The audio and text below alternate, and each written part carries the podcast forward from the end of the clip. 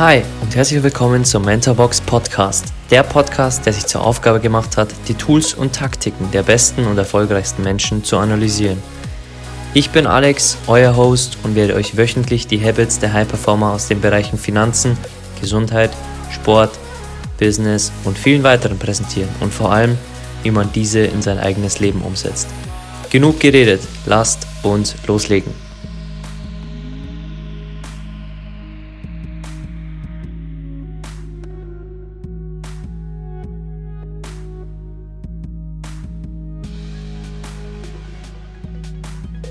Okay, heute zu Gast im Podcast ist Robin Söder. Mit seinen jungen 27 Jahren ist er einer der spannendsten Menschen Deutschlands. Seine Jugend verbrachte er überwiegend auf dem Fußballplatz, wuchs zum angehenden Profifußballer bei Eintracht Frankfurt heran und gewann 2010 sogar die deutsche Meisterschaft der B-Junioren.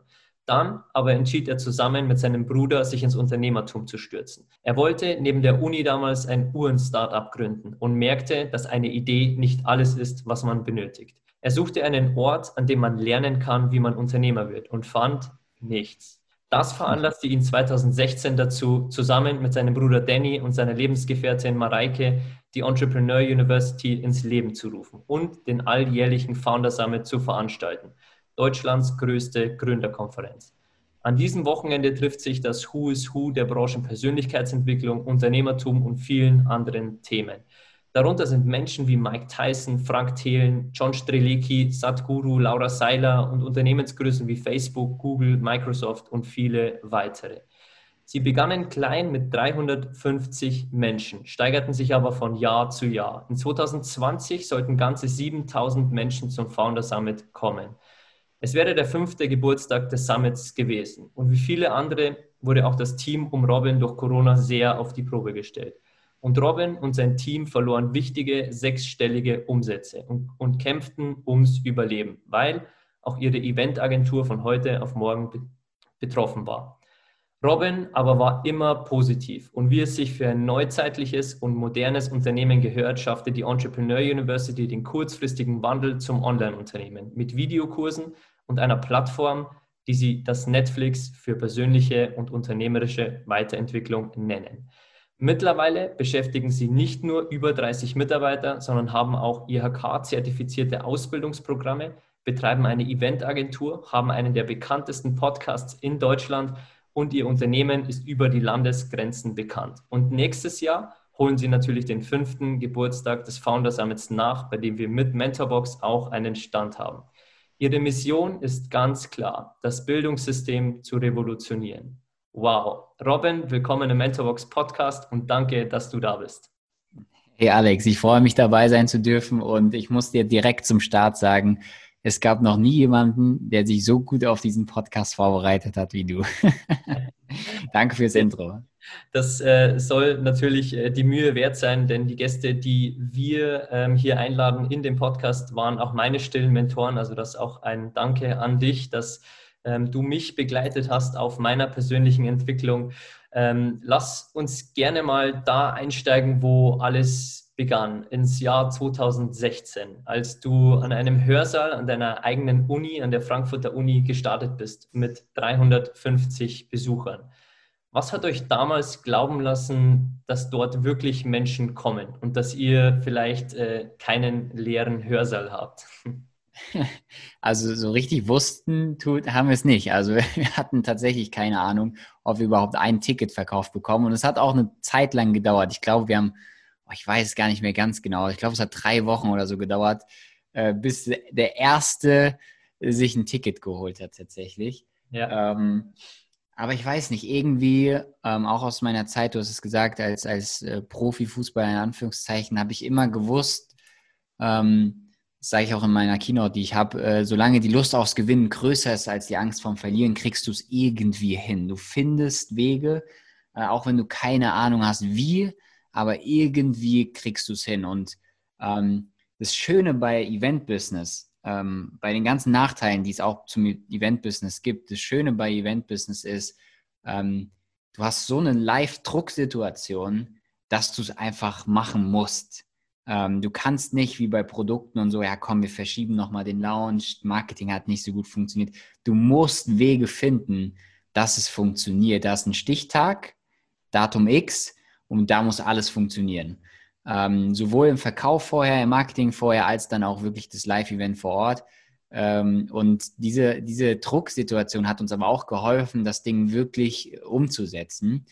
Ähm, ja, und dieser Point of No Return, Speaker buchen, Location buchen, so, wir hatten keine Wahl mehr. Es musste jetzt funktionieren und äh, das hat uns am, am meisten geholfen, das Ding dann wirklich in die Realität umzusetzen. Ja, aber diese, dieses Risiko, das ihr eingegangen seid mit dem Hörsaal und mit den Speakern, die man dort bucht, weil ihr habt ja auch beim ersten Event mit Matthew Morgridge, damals äh, dem bekanntesten Podcaster in Deutschland zum damaligen Stand, ähm, wirklich auch dorthin bekommen. Also ihr hattet ja auch ein gewisses Risiko, das ihr da ähm, aufgenommen habt auf euch. Es war natürlich nicht so wie jetzt mit dem Founder Summit mit 7000 Menschen. Also da steckt ja ein ganz anderes äh, Volumen dahinter. Und du hast ja auch gerade gesagt, die Lust aufs Gewinnen muss größer sein als die Angst vorm Verlieren. Wenn jetzt der junge 16-jährige Robin zu dir kommt und dich fragt, welche drei Punkte würdest du mir raten, um wirklich dieses Risiko einzugehen? Weil natürlich, wenn jetzt jemand aus einem konservativen Haushalt kommt, der scheut sich natürlich ein Risiko einzugehen. Also was hat euch damals glauben lassen, dass es klappt und dass ihr dann auch dieses Risiko mit den Speakern da wirklich auf euch nehmt? Also welche drei Dinge haben euch da wirklich geholfen? Ähm, also wir reden, oder lass uns ein bisschen über Charaktereigenschaften reden. Also erstmal Grundsatz, wenn du irgendwas unternehmerisch machen willst, ähm, dann brauchst du eine gewisse Risikobereitschaft. Also als, als Unternehmer lebst du immer irgendwie mit einem halben Bein gefühlt im Knast und mit dem anderen halben Bein irgendwie am Abhang.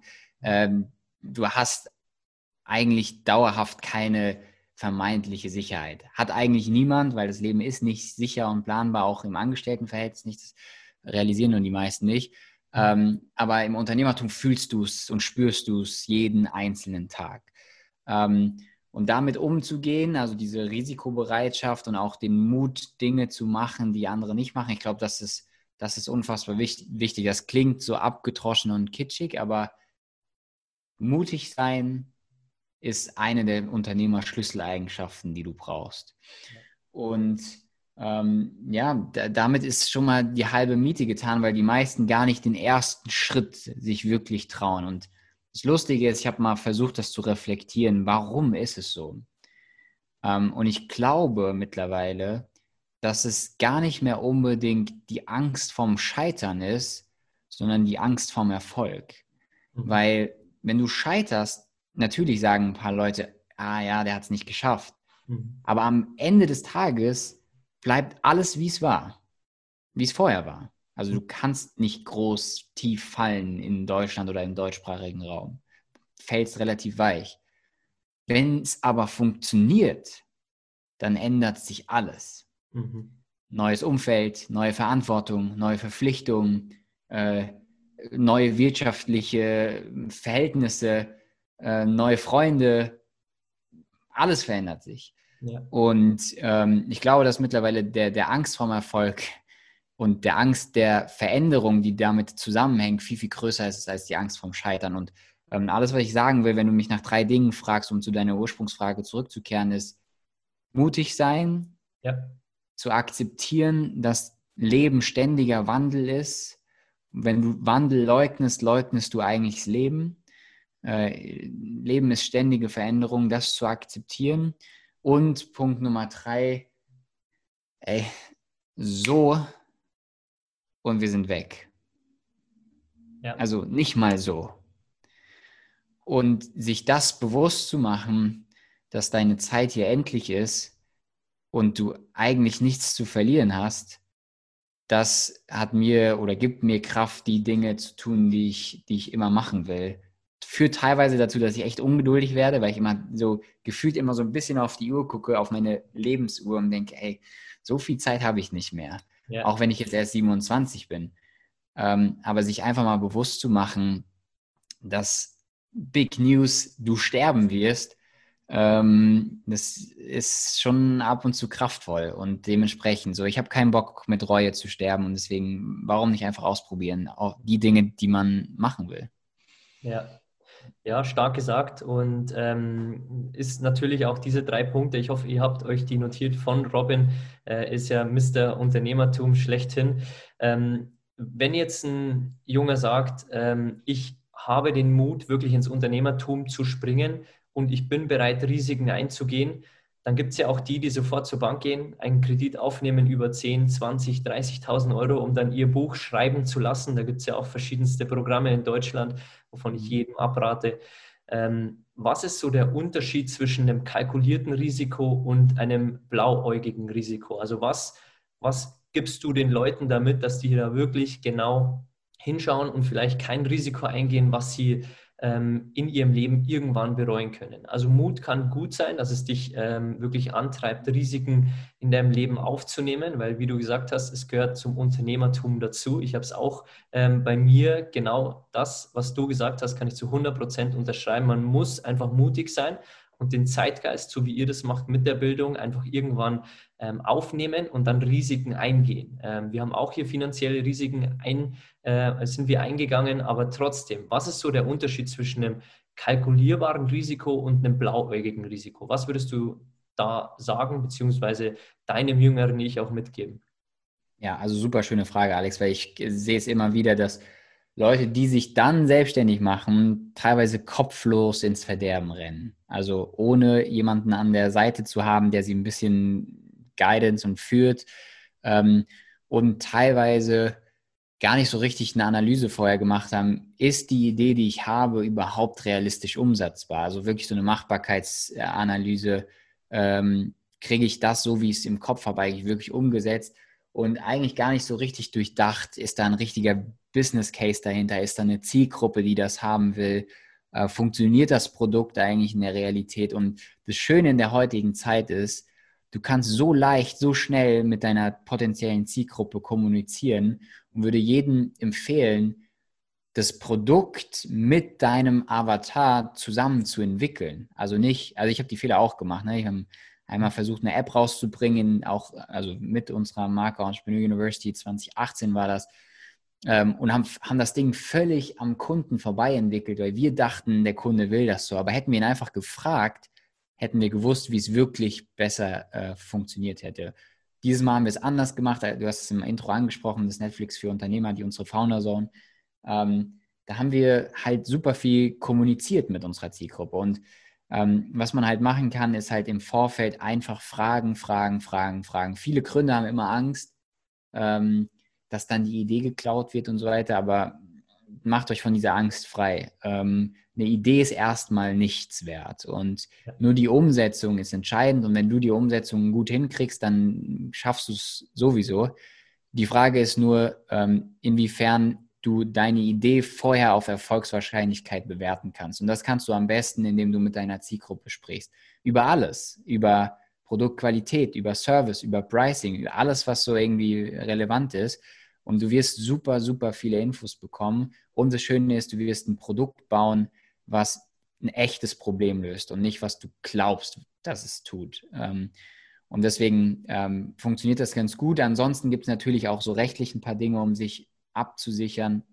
Du hast einmal das Thema, äh, dass du natürlich über die Gesellschaftsform selbst ein bisschen äh, risikoaverser handeln kannst. Zum Beispiel würde ich jedem empfehlen, wo nur so ein bisschen Risiko dabei ist, ähm, ähm, eine Kapitalgesellschaft zu gründen, also in Deutschland dann GmbH oder UG. Das heißt, du haftest nicht mit deinem privaten Vermögen, wenn irgendwas wirtschaftlich komplett schief laufen sollte.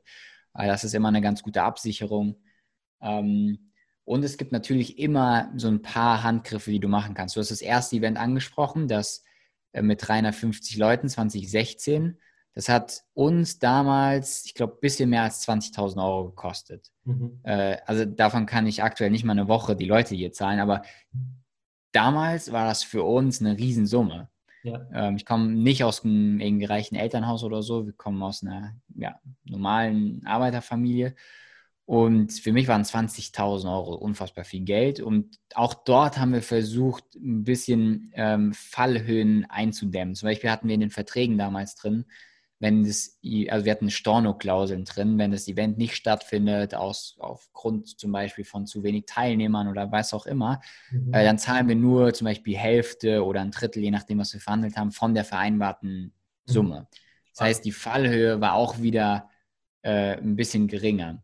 Ja. Ähm, und dementsprechend gibt es immer Möglichkeiten, so ein bisschen mit Kopf smart das Risiko einzudämmen. Und ich würde auch jedem empfehlen, nicht jetzt von heute auf morgen den Job zu kündigen, nur weil man gerade eine Idee hat. Ähm, es gibt ein paar, die das machen und ich respektiere das auch, aber äh, für die meisten ist es der sinnvollere Weg, so ein bisschen Schritt für Schritt parallel zu testen. Bin ich als Menschentyp überhaupt der Richtige äh, für das Lebensmodell Unternehmertum? Weil 90 Prozent sind es nicht. Also die meisten glauben, dass sie durch Unternehmertum sich besser fühlen, frei sind, aber 90 Prozent werden mit dem Lebensmodell Unternehmertum unglücklich.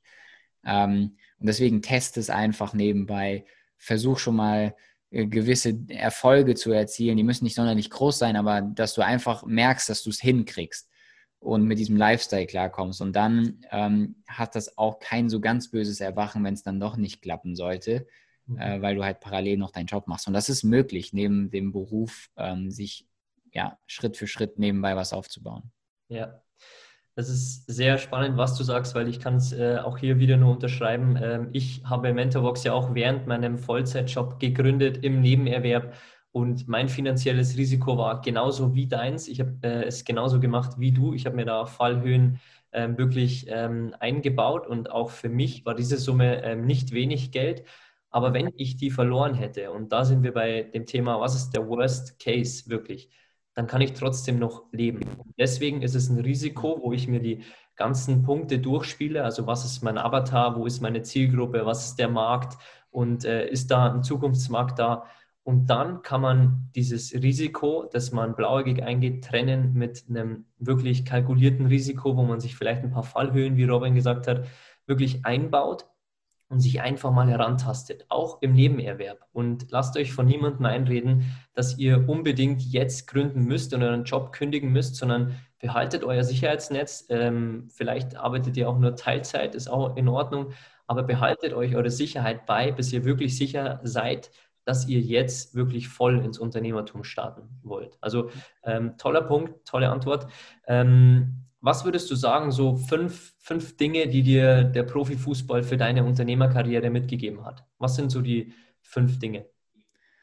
Oh, ähm, auch gute Frage, super viel. Ne? Also ich kriege auch oft die Frage gestellt, ey Robin, äh, jetzt bist du doch nicht der große Fußballprofi geworden. Ähm, war die ganze Zeit nicht eigentlich verschwendet? Und die Antwort ist ganz klar nein, mit einem fetten Ausrufezeichen dahinter. Ähm, weil ich weiß, dass ich der Mensch, der ich heute bin, ähm, nur bin, weil ich diese Fußballzeit erlebt oder erleben durfte, besser gesagt. Ähm, um es konkret zu machen, Disziplin ist ja. eins der Dinge, die ich quasi in meine DNA geprügelt bekommen habe. Wenn du als kleiner Junge schon jeden Tag irgendwie teilweise zweimal am Tag Training hast, dann, dann lernst du Disziplin. Ähm, dann Ausdauer, also ich meine jetzt nicht die in der Lunge, sondern im Kopf, also dass Dinge einfach Zeit brauchen, auch wenn ich tatsächlich sehr ungeduldiger Mensch bin, aber ähm, dass Dinge einfach Zeit brauchen, dass sie nicht von heute auf morgen passieren. Äh, Punkt Nummer drei würde ich sagen, zu verstehen, dass man jeden Tag an sich arbeiten muss und dass Lernen und Trainieren nie aufhört. In dem Moment, wo du es nicht mehr machst, hast du eigentlich schon verloren. In dem Moment, wo du aufhörst zu lernen, kannst du dein, deine Bude eigentlich schon wieder zumachen. Mhm. Ähm, Punkt Nummer vier würde ich sagen, ist Teamgedanke. Äh, ich glaube, der Teamsport hat mir halt gezeigt, dass du nur mit Menschen zusammen Großes erreichen kannst und du immer Hilfe brauchen wirst und zu akzeptieren, dass dass du einfach Leute brauchst, die dich auf dem Weg nach oben begleiten. Ähm, das ist super, super wichtig. Und Punkt Nummer fünf, was würde ich da noch sagen? Ähm, schwierig. Fünf, was könnte ich noch machen, was so ein bisschen in eine andere Richtung geht? Mhm. Ähm, Fokus. Mhm. Fokus, glaube ich. Ähm, weil ich habe, weiß nicht, 20 Jahre Leistungssport gemacht knapp 20 Jahre. äh, und habe mich nicht viel ablenken lassen. Das war so mein Ding. Ja. Fußball, Fußball, Fußball, Fußball. Über nichts anderes nachgedacht. Und ähm, das hat mir gezeigt, so Fokus kommt ja von Follow One Course Until Success. Mhm. Ähm, und das irgendwie, ja, das, das zu leben ist, glaube ich, auch im Unternehmerdasein oder im Leben allgemein super wichtig. Mhm. Lass uns da mal genauer einsteigen auf zwei Punkte, die du genannt hast. Du hast den Punkt Team genannt. Ihr seid ja in eurem Unternehmen ähm, auch familiär geprägt. Also du hast es gegründet mit deiner Freundin und mit deinem Bruder und auch deine Eltern sind im Unternehmen und bei den Events immer äh, voll dabei. Wie schafft ihr die Balance wirklich da? Ähm, die Trennung zu machen zwischen der Familie und zwischen privaten Gesprächen und wirklich dem, der Firma. Also wenn es vielleicht mal äh, im Business irgendeinen Clinch gibt, irgendeine Auseinandersetzung, die vielleicht ähm, zwei verschiedene äh, Punkte einfach nicht äh, auf einen Nenner bringt gerade, wie schafft ihr da die Balance in eurem äh, Familienteam? Ist auch wieder super tolle Frage. Ähm, und wie alles im Leben ist auch dieses Thema bipolar. Also mhm. alles, was im Leben Vorteile hat, hat gleichzeitig auch Nachteile und umgekehrt. Zum einen dadurch, dass meine Familie äh, im Unternehmen mittlerweile mitarbeitet. Also mein Vater ist nur auf den Events dabei, sonst hat er einen eigenen Job, aber äh, sonst sind tatsächlich fast alle, die so im ganz engen Familienkreis sind, äh, ja, angestellt und mit dabei. Ähm, und das Ding ist halt, du kannst dich immer 100% auf sie verlassen. Du weißt, die handeln immer nur im Interesse der Unternehmung, die handeln immer in meinem Interesse mhm. und die sind immer für dich da, egal ob es gut oder schlecht läuft. Also Vertrauen 1000 Prozent. Nachteil ist natürlich, ähm, dass du darauf achten musst, dass du nicht nur dieses Thema hast, weil im Leben gibt es auch wichtigere Sachen, als ein eigenes Business aufzubauen. Mhm. Und die Gefahr ist halt immer, dass du nur noch dieses Gesprächsthema hast abends beim Essen, wenn du, keine Ahnung, abends im Bett liegst, äh, eigentlich mal äh, fünf Grad sein, lassen, gerade sein lassen willst und auch einfach mal Netflix gucken willst oder so. Ja. Ähm, und du bist ja heute in der Tag immer available. Du bist ja immer greifbar und responsive. Das heißt, du bekommst eine Nachricht und fängst sofort an, wieder zu kommunizieren über das Thema. Und da muss man ein bisschen aufpassen, dass äh, eine sehr tiefgründige ähm, Beziehung zum Menschen äh, nicht mechanisch wird und stumpf wird. Ähm, das ist so ein bisschen die Gefahr dabei. Ähm, auf der anderen Seite gibt es natürlich tausende Vorteile. Eins davon habe ich eben genannt, ist halt dieses Vertrauensthema. Ähm, und die Balance äh, zu finden, tatsächlich ist nicht so einfach, bin ich ganz ehrlich. Ähm, manchmal ist es auch da wieder dann einfach ganz diszipliniert auch kundzutun, dass man sagt, ey, gerade bitte nicht. So gerade mal kurz Pause. Mhm. Ähm, und das dem anderen dann auch äh, zu kommunizieren, ist super wichtig. Mhm. Mhm. Ähm, wie hast du da vielleicht ein, zwei Routinen, die du vielleicht mit äh, in deinem Haushalt, äh, mit deiner Lebensgefährtin hast, um das zu trennen oder ähm, vielleicht feste Abende oder Tage im Monat, ähm, wo du sagst, hier brauche ich eine klare Trennung und wie du sagst, ähm, ich brauche einfach hier die Disziplin, dass wir hier uns die Dinge fest einplanen. Andere Speaker in Deutschland haben hier ihre äh, Date Nights äh, mit ihren Frauen oder ähm, Freundinnen. Also habt ihr da ähm, für euch ein System oder balanciert ihr das je nach Monat aus? Weil es gibt äh, die einen, die natürlich feste Routinen haben und die sagen, ich plane mir meinen Urlaub schon am Anfang des Jahres, um wirklich da Auszeiten zu planen. Und die anderen, die sagen, ich versuche es im Fluss wirklich in Balance zu bringen. Ja, ähm, tatsächlich haben wir keine so fest installierten Habits oder so.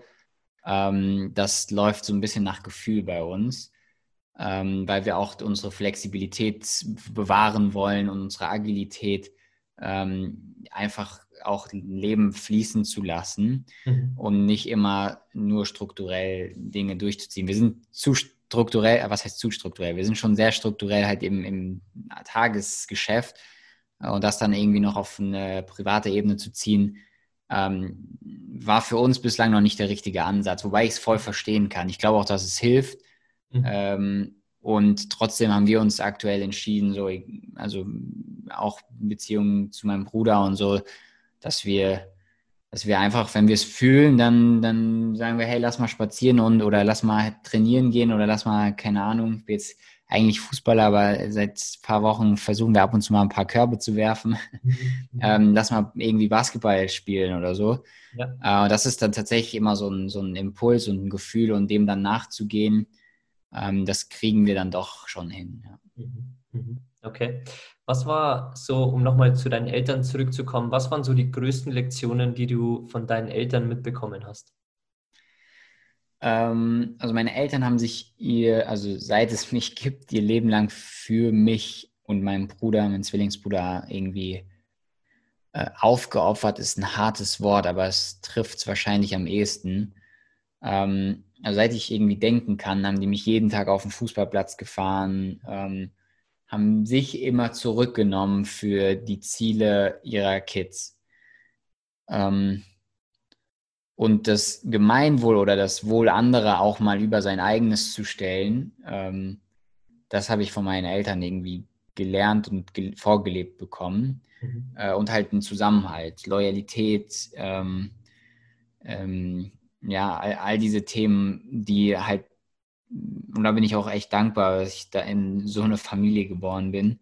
Ähm, Ehrlichkeit, ähm, all diese Themen, äh, die habe ich auf jeden Fall 100% vorgelebt bekommen ja. und versuche ich auch heute so in, in unser Team und in, in die Führung des Teams irgendwie mit reinzukriegen. Also ich bin nicht der Typ Chef, der irgendwie cholerisch da rumschreit. Ähm, ich bin super familiär unterwegs, teilweise vielleicht sogar ein Stück zu freundschaftlich unterwegs. Da musst du auch manchmal ein bisschen aufpassen, dass, dass du da noch auch die richtige Mischung findest aus irgendwie Freundschaftsbasis, aber dann auch noch ernst genommen werden, wenn es irgendwie um, um Ansagen geht und um harte KPIs und so weiter.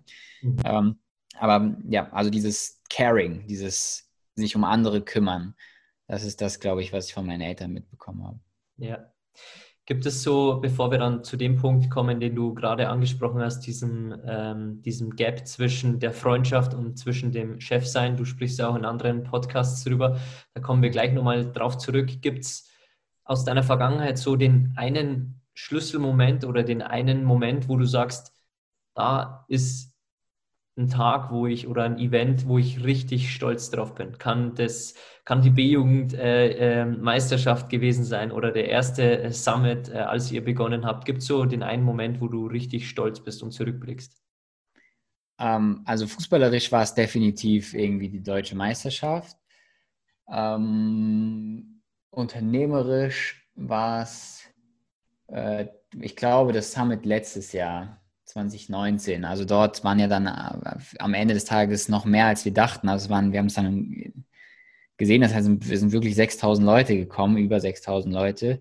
Ähm, und das dann live, und das ist auch das Schöne an Events, und deswegen bete ich dafür, dass wir bald wieder in Normalität zurückkommen, ähm, weil das halt alles so greifbar, real zum Anfassen ist. Und ich befürworte Digitalisierung. Wir helfen Unternehmen auch, sich digital aufzustellen. Also das ist alles wirklich gut und richtig so.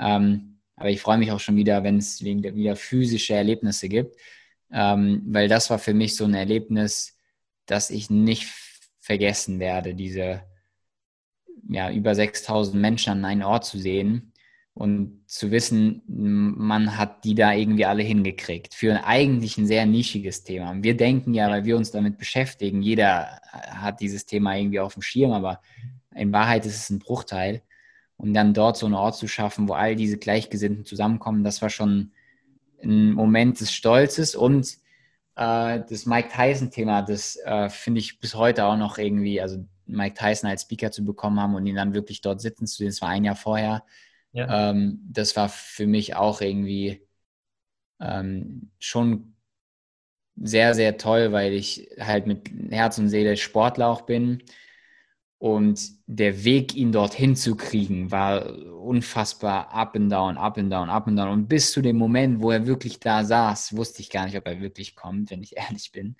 Ja. Ähm, und das dann aber zu sehen, war für mich schon äh, ein tolles Erlebnis, ja. Ja. Wenn euch die Geschichte interessiert, ihr findet sie bestimmt äh, bei Robin irgendwo im Podcast oder wenn er interviewt wurde durch andere. Ähm, das Thema ist ja für dich noch nicht äh, äh, rum, Robin, weil dein erster Sohn äh, muss ja äh, den Namen auch tragen von Mike. Also wenn euch die Geschichte interessiert, geht äh, gern da in die anderen Interviews von Robin rein. Ähm, Du hast vorher angesprochen die, die Balance und du sprichst ja auch in, in anderen Interviews über die Schwierigkeit, wirklich ein Team zu führen, dass das für dich wirklich die schwierigste Aufgabe als Unternehmer ist. Also wie kriegst du die Balance hin zwischen deinen Mitarbeitern, zwischen ähm, dem Persönlichen, also ihr, ihr treibt ja auch Sport gemeinsam, also ihr seid ja wahrscheinlich auch sehr familiär und sehr freundschaftlich dort im Unternehmen. Ähm, wie schaffst du da das Gap als Chef, der doch mal durchgreifen muss und als Freund, der äh, einen unterstützt und fördert? Ähm, also was ganz gut ist, äh, wenn man, vor allem wenn man so ein Typ ist wie ich, also ein Menschentyp wie ich, der gar nicht gerne irgendwie laut wird oder auch, ich, also es gibt ja, es gibt ja Leute, auch Freunde, Unternehmer, Freunde von mir, die, die haben da voll Bock drauf, den Chef raushängen zu lassen. Und es ist auch gar oft auch gar nicht, das merke ich in deren Führungsart auch gar nicht so verkehrt, so eine gewisse Distanz auch aufzubauen zu, zu den Mitarbeitern. Ich für mich kann es einfach nicht. Mhm. Ich habe da einfach keinen Bock drauf. Ähm, und da gibt es auch kein richtig und falsch, denke ich.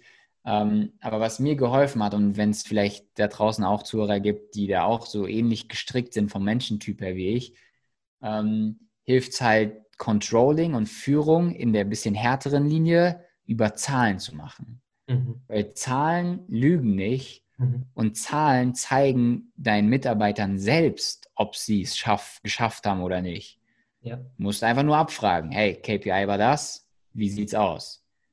Da ist nicht mehr viel Erklärungsbedarf. Also mhm. wenn zum Beispiel sagt, ey, du, jetzt ganz stumpfes Beispiel, zehn Sales waren das Ziel, also zehn Verkäufe äh, diese Woche, du hast fünf gemacht, sind 50 Prozent, muss ich da noch was zu sagen? So, dann kann man natürlich sagen, woran lag es, aber du hast halt über Zahlen und ausgegebene Zielzahlen vor allem ähm, von automatisch eine gewisse Drucksituation und eine gewisse Härte drin.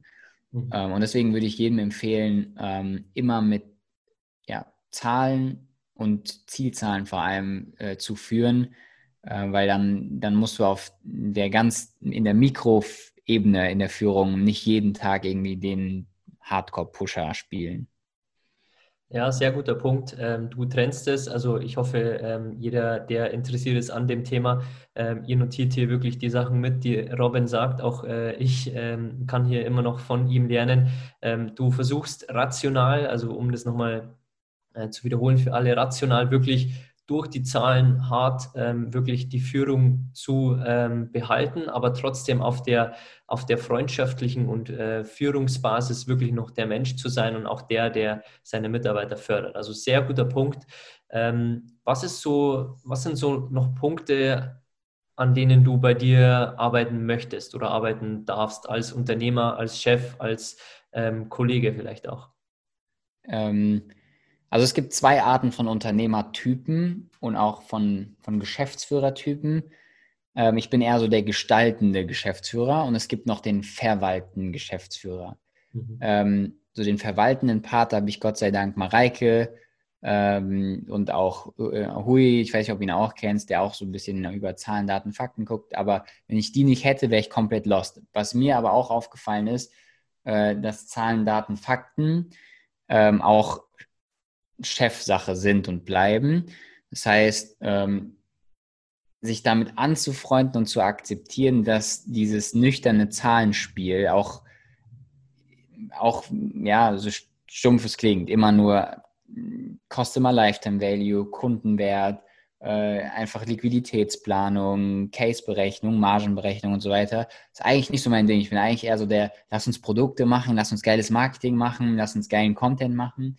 Ähm, und will eher gestalten und nicht, wenn dann Produkte, Marketing und Co. aufgesetzt sind, verwalten. Mhm. Äh, wie gesagt, Gott sei Dank habe ich äh, da unfassbar starke Player äh, bei mir im Team, die, ohne die das nicht funktionieren würde, Stichwort Mareike und, und Co. Ähm, aber ich merke auch, dass ich mich da auch verbessern muss und mich da auch öfter in dem Thema annehmen sollte. Äh, und tiefer auch in diese Themen reingehen sollte. Und das ist so ein Thema, wo ich sage, da muss ich auf jeden Fall an mir arbeiten. Teilweise auch im Thema Führung noch. Ähm, das ist auch immer, immer ein Thema, glaube ich, was immer schwierig bleiben wird, weil die Variable Mensch ähm, ziemlich das fragilste in dem System Unternehmung ist. Mhm. Äh, von daher ist das, glaube ich, ein unfassbar wertvoller und wichtiger Skill, also wirklich Führungskompetenzen aufzubauen. Auch da darf ich mich noch entwickeln. Ähm, ja, und ansonsten natürlich gibt es tausende Sachen, aber ich würde sagen, das, das sind so die zwei Hauptthemen bei mir. Ja, mit deinen 27 Jahren, äh, mit, den, äh, mit dem jungen Alter hast du ja noch genug Zeit, äh, dich von Jahr zu Jahr wirklich zu verbessern. Lass uns ähm, jetzt mal zu deinem Steckenpferd kommen, dem Unternehmertum und uns da genauer einsteigen. Du hast ja vorher bei den Eigenschaften, die dir geholfen haben, aus dem Profifußball auch das Thema Fokus wirklich gehabt. Also was, wie wichtig ist Fokus für den Gründer und wie bewahrst du den für dich? Weil du bist natürlich Chef, du bist äh, natürlich, du hast eine Lebensgefährtin, du achtest natürlich auch ähm, auf dich und die Balance, du hast eine Familie und du hast viele andere Punkte. Wie findest du da den Fokus für dich und äh, für die wichtigen Sachen, die dich antreiben? Mhm. Ähm, also ich bin ehrlich, dadurch, ich habe es gerade schon beschrieben, da ich eher der gestaltende, kreative Typ bin, laufen Menschen wie ich Gefahr, dass sie immer wieder neue Dinge aufreißen wollen. Und tatsächlich bin ich so. Also ich will hier nicht groß rumliegen. Äh, ich bin auch jemand, der äh, neue Herausforderungen braucht. Ähm, und trotzdem sich dann selbst zu zügeln und zu wissen, ey, Achtung, pass auf, dass, die, dass du die Hand, die dich ernährt quasi und das ganze Team nicht vernachlässigst und wirklich, weil Erfolg ist oft das stumpfe Wiederholen von den Dingen, die funktionieren. Ähm, und sich das immer mal wieder ins Gedächtnis zu rufen, hilft äh, mir tatsächlich auch. Ähm, aber trotzdem sich dann auch mal zu belohnen, ähm, indem man dann auch mal sich traut, mal wieder auch ein paar Dinge parallel zu machen, auch wenn es nur fürs, fürs, fürs ähm, ist, glaube ich, auch ganz wichtig, weil du darfst auch den Spaß nicht verlieren auf der, auf der Reise, weil ja. Äh, auch schon tausendmal gehört, jeder von, von den Zuhörern wahrscheinlich, aber am Ende ist der Weg das Ziel und der Prozess Spaß machen.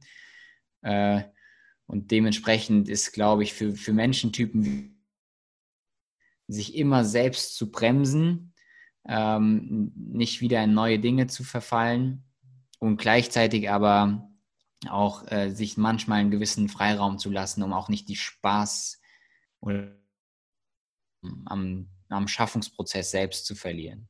Ja, ja, sehr gute Punkte. Ähm, wenn, wenn du damals, du hattest bestimmt eine Erinnerung ähm, äh, an die Zeit damals, als du geträumt hast, äh, Unternehmer zu sein. Also viele träumen ja davon, ähm, vor allem in, in jungem Alter, wie du vorhin gesagt hast, nicht jeder ist äh, wirklich als Unternehmer geboren oder wirklich auch prädestiniert äh, dafür, irgendwann selbstständig oder unternehmerisch tätig zu werden. Wie war damals deine Vorstellung wirklich vom Unternehmertum an sich? Also was du dann für Aufgaben machen wirst und wie viele Aufgaben davon oder ähm, wie, wie sieht dein Tag ähm, damals aus in deinem Kopf, in äh, deiner Vorstellung und wie ist er tatsächlich heute? Weil die Leute stellen sich natürlich äh, Unternehmertum und Selbstständigkeit sehr schön vor, aber du sprichst ja auch immer wieder darüber, dass das, was man sich wirklich vorstellt, dass man dann ganz andere Aufgaben macht, die man nicht unbedingt gern macht. Also was ist so das Gap dazwischen, zwischen dem, was du dir vorgestellt hast und der Realität heute? Ähm, ja, auch, auch super schön, dass du es ansprichst, weil ich es ein wichtiges Thema finde. Ähm, Hauptdinge. Das eine ist, ähm, ich habe damals gedacht, wenn du einmal ein System, dass es eigentlich nur noch auf Repeat läuft und dann von alleine läuft. Das Ding ist aber, das ist ein ständiger Prozess. Genauso, wenn du eine Beziehung hast, zum Beispiel du zu deiner Frau jetzt, äh, du kannst auch nicht sagen, okay, wir sind jetzt zusammen, wir passen zusammen, das läuft jetzt bis zum Lebensende. Ja. Du musst jeden Tag auch eigentlich daran arbeiten. Und so ist es halt im Unternehmertum auch, egal ob es Freundschaften sind oder so, du musst immer pflegen und arbeiten. Und ich dachte damals so ein bisschen blauäugig, wenn du einmal was gefunden hast, was funktioniert, dann läuft das. Aber es ist nicht so. Es läuft nur, wenn du dich drum kümmerst und dran arbeitest, jeden einzelnen Tag. Ähm, und das war so das eine Ding, wo ich äh, lernen durfte, dass, dass da meine, meine Wunschvorstellung von der Realität in zwei komplett verschiedene Richtungen gegangen ist. Ähm, ja, und ähm, das, das zweite ist, dass du dich selbst auch jeden Tag neu erfinden musst, teilweise auch von der, von der eigenen Entwicklung her. Ähm, und ich sage auch oft, Unternehmertum ist wie vom Hochhaus springen und auf dem Weg nach unten sich ein Flugzeug bauen. Also du hast, hast jeden Tag mit Dingen zu tun, für die du eigentlich komplett unqualifiziert bist. Ja. Ähm, und das ist auch so ein Learning gewesen. Du kommst jeden Tag mit Dingen in Berührung, auf die du auch oft gar keinen Bock hast. Also heut, heute zum Beispiel super viele Mails auch zum Thema Steuern und so ein Zeug gehabt und willst du ja eigentlich alles gar nicht machen. Aber am Ende des Tages, ähm, und ich glaube, dass das auch, ähm, was du meintest in, oder die Intention deiner Frage, das habe ich auch schon öfter bei mir im Podcast erzählt, machst du eigentlich 90 Prozent Dinge, auf die du keinen Bock hast. Mhm. Und 10 Prozent der Dinge machst du, die du damals gedacht hast zu tun. Solange die 10%, aber die 90% für dein Glücksgefühl und deine eigene Erfüllung aufwiegen, ist das alles in Ordnung. Stell dich nur darauf ein, dass du halt super viel auf gut Deutsch Scheiße fressen wirst. Und dein, das Lustige ist, deine Aufgabe als Geschäftsführer und Unternehmer ist es eigentlich den ganzen Tag nur Probleme zu lösen. Du bist wie ein Blitzableiter für Probleme ständig kommen, die Leute kommen ja auch nur zu dir, wenn Probleme da sind. Irgendwie, keine Ahnung, Mitarbeiter haben irgendwie ein Problem, wissen nicht, wie es geht. Ähm, keine Ahnung, irgendein Kunden-Onboarding hat nicht richtig funktioniert, äh, da gibt es dann irgendwie Handlungsbedarf oder du hast ja die ganze Zeit eigentlich nur mit Problemen zu tun. Die Leute kommen auch nur zu dir, wenn es Probleme gibt. Ähm, und dann hast du natürlich immer das Gefühl, hier geht es drunter und drüber und es ist Chaos pur. Aber ähm, das, das Gefühl trügt da so ein bisschen, weil, ähm, wie gesagt, du halt eigentlich nur kontaktiert wirst, wenn es Probleme gibt. Und ja. ähm, ich dachte eher, dass man öfter feiert, jetzt nicht im Sinne von Party machen gehen, aber äh, öfter einfach Erfolge feiert. Aber ähm, die Wahrheit sieht eigentlich so aus, dass man oft einfach schaut, Probleme nur zu lösen. Mhm. Mhm.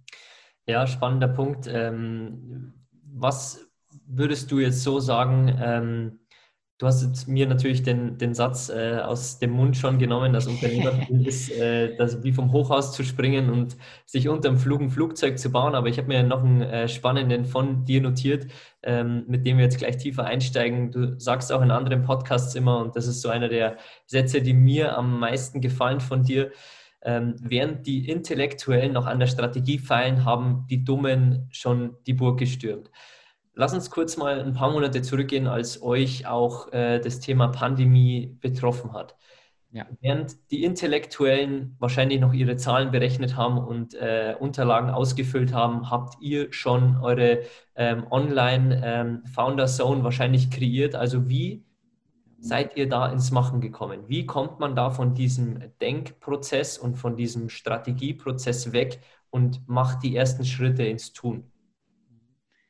Ähm, ja, genau dann, wenn man nicht zu viel drüber nachdenkt. Also man sollte schon irgendwie mit Kopf dran gehen und auch äh, in, Dialog gehen und reflektieren, aber ähm, am Ende des Tages weißt du ja eh nicht 100%, was passiert. Das heißt eigentlich, äh, Don äh, Sadhguru sagt das immer, der war auch, by the way, mal 2018 bei uns auf dem Event, mhm. äh, einer der größten spirituellen Lehrer unserer Zeit.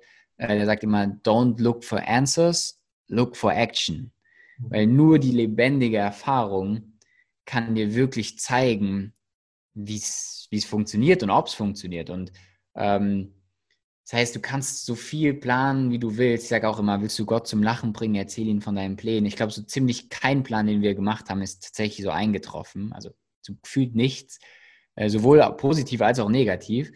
Ähm, habe einfach eine Idee,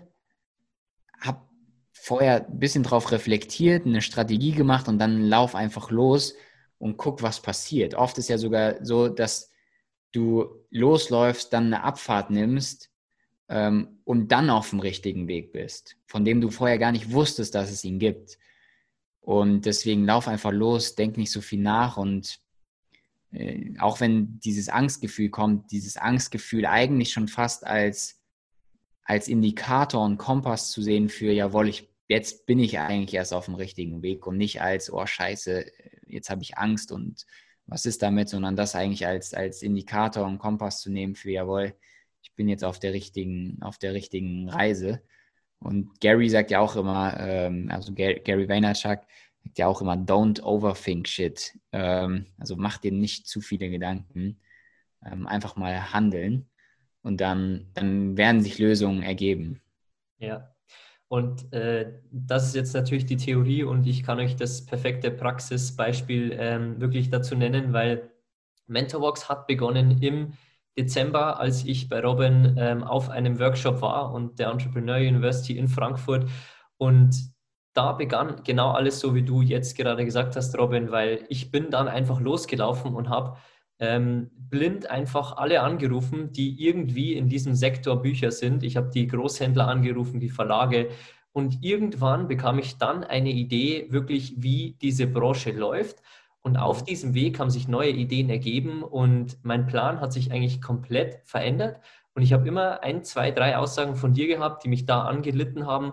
Aber trotzdem, je mehr Anrufe ich gemacht habe, je mehr äh, die Tage wirklich vergingen und ich ins Machen kam, desto mehr hat sich eigentlich dieser Plan, äh, über den Gott äh, lachen wird, wie du sagst, mhm. ähm, immer verändert. Also ähm, toll, dass du wirklich äh, das auch ansprichst. Äh, ich habe das perfekte Beispiel dazu auch. Ähm, lass uns auch mal in, in so einen anderen Bereich reinschauen. Was ist so die große Zehn-Jahres-Vision der Entrepreneur University? Ähm, also wir wollen eigentlich die Anlaufstelle Nummer eins im europäischen Raum werden, wenn es darum geht, ähm, sich, mit, sich mit Bildung ähm, zum Thema Unternehmertum, eigenes Business starten, Selbstständigkeit irgendwie zu befassen. So wie wenn du, äh, keine Ahnung, an Sport, wenn du an Sportartikelhersteller denkst, dann denkst du sofort an Nike oder Adidas oder Puma oder so. Ähm, und bei uns soll es eigentlich so sein, dass wir die Deutungshoheit über den Begriff Unternehmertum gewinnen. Das heißt, wir fänden es cool, wenn du irgendwann als Mensch, der über Unternehmertum nachdenkst, im zweiten, dritten Gedankengang irgendwie auf uns stößt.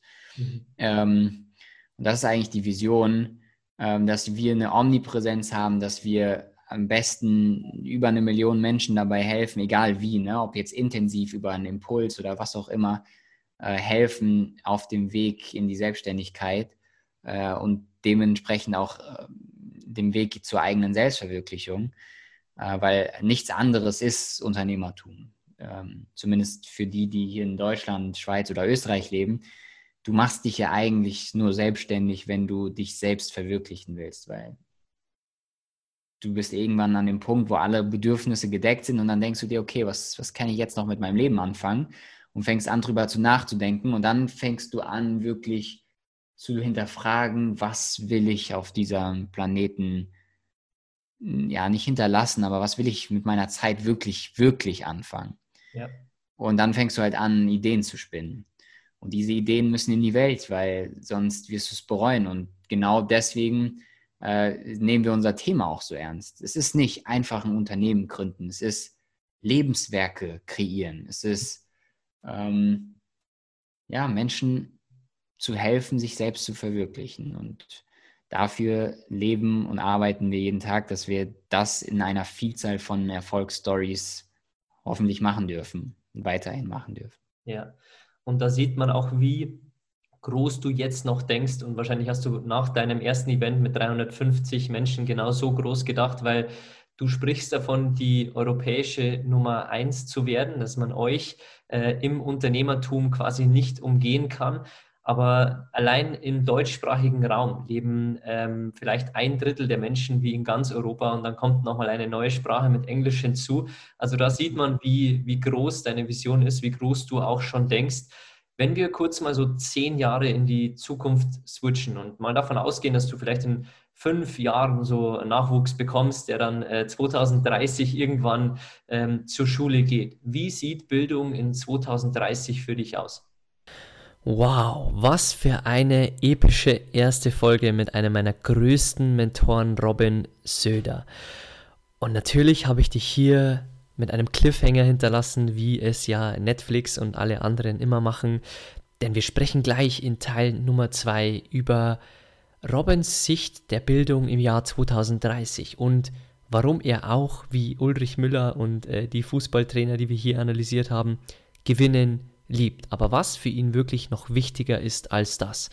Wir sprechen in Episode 2 auch über den einzigen Moment, der zählt, sowohl heute als auch in Zukunft, nämlich das Jetzt. Und Robin geht ziemlich detailliert drauf ein. Wir sprechen auch über Dankbarkeit mit ihm und über Dinge, die Robin tagtäglich antreiben, obwohl er schon 30 Mitarbeiter hat, obwohl er die bekanntesten der Branche auf sein Event bringt. Und natürlich auch, mit wem er mal zum Abendessen sich treffen möchte. Also schalt unbedingt zur zweiten Episode ein und freu dich auf eine noch viel bessere zweite Episode, als es die erste schon war. Wir hören uns in Episode Nummer 2 gleich wieder.